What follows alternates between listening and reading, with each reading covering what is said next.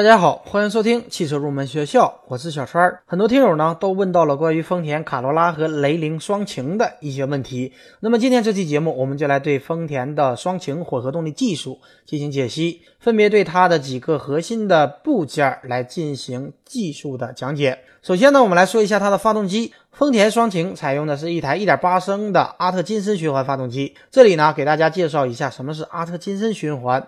目前我们市面上大多数的发动机都是四冲程的发动机，发动机的一个循环包括吸气、压缩、做功、排气四个过程。这种循环方式呢，也叫做奥拓循环。但是阿特金森循环是不同于奥拓循环的。阿特金森循环最核心的思想就是延长做功的行程，而缩短压缩的行程。这样呢，它可以实现膨胀比大于压缩比。原理上呢，大家可能不是特别的容易理解，但是大家要知道一点，阿特金森循环它的燃油效率比奥拓循环要高一些，因为燃油效率高，所以相对也省油一点。但是阿特金森循环也有它致命的缺点。首先呢，早期的阿特金森循环是通过非常复杂的连杆机构来实现延长做工行程而缩短压缩行程，这种机构呢非常的复杂，成本也比较高，也不容易维护。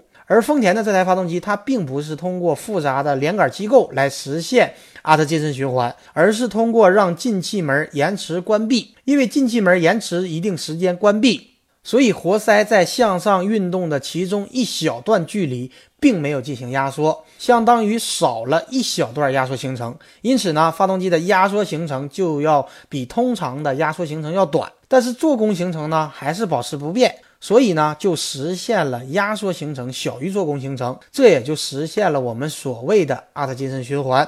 而这台发动机的机械结构还是和我们普通发动机是一样的。另外呢，阿特金森循环还有一个很致命的弱点，那就是因为进气行程它是小于做功行程，所以在车辆起步的时候，它无法获得足够的混合气，导致低扭不足。也就是说，我们起步时它的动力表现不是很好，所以现在大多数的汽车并不采用阿特金森循环。但是对于混动车而言，因为起步它有电机的辅助，所以呢，它可以弥补阿特金森循环发动机的这个不足。这也是为什么混动车上可以采用阿特金森循环的发动机。那么丰田的这个1.8升的发动机，它油耗的水平相当于1.4升发动机的一个水平，油耗呢相对较低，但是同样的，它也牺牲了。部分输出的功率，它的最大的功率是七十三，最大的扭矩呢是一百四十二。这个数据呢，也就是普通一点六升发动机的水平，甚至还不如普通的一点六升。但是因为双擎双动力的输出，就可以弥补发动机的这个不足。发动机和电机它可以进行配合，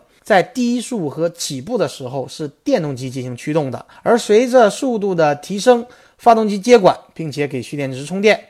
而在全力加速的时候，是电动机跟发动机一起发力，提升动力的一个表现。另外呢，在车辆制动和滑行的时候，它可以将动能转化为电能，储存在我们蓄电池当中，也就是我们常说的自动能量回收。另外呢，丰田双擎也设置了 EV、Eco 和 Power 三种模式来供日常车主进行选择。那么各个驱动模式之间是依靠什么进行转换的呢？这也就是我们要说的第二点：电子无级变速器 eCVT 这个系统的原理呢，要结合实图来进行讲解。所以呢，如果有感兴趣的朋友，可以联系我，这里不再给大家进行讲解。但是有一点大家要理解。eCVT 和现在车上应用的 CVT 无级变速器，它的原理是完全不同的，所以不要把 eCVT 就理解成现在汽车上常见的 CVT，也不能简单的就理解成电动机加 CVT，这也是不对的。除此之外呢，混合动力还有两个关键的部件，一个呢就是混合动力的蓄电池，另外一个呢就是电机。丰田双擎采用的是高功率的镍氢蓄电池，它不需要外部进行充电。同时呢，丰田对蓄电池也提供了八年和二十万公里的保障。丰田的双擎的蓄电池，它是安装在后排座椅的下方，并设置了传感器。如果发生故障，它会切断电源来保障安全。而在电机方面呢，它采用的就是我们电动车上常见的永磁电机。丰田双擎它采用的是双电机，一个是发电机，用来给蓄电池充电，而另一个呢是电动机，它和发动机配合来进行驱动。好的，以上呢就是本期节目的全部内容。如果大家有汽车方面的问题，可以添加我的微信三三五三五二七八六九。如果大家有需要的汽车用品，也可以通过节目下方查看我们的官方汽车用品店。我们下期节目再会。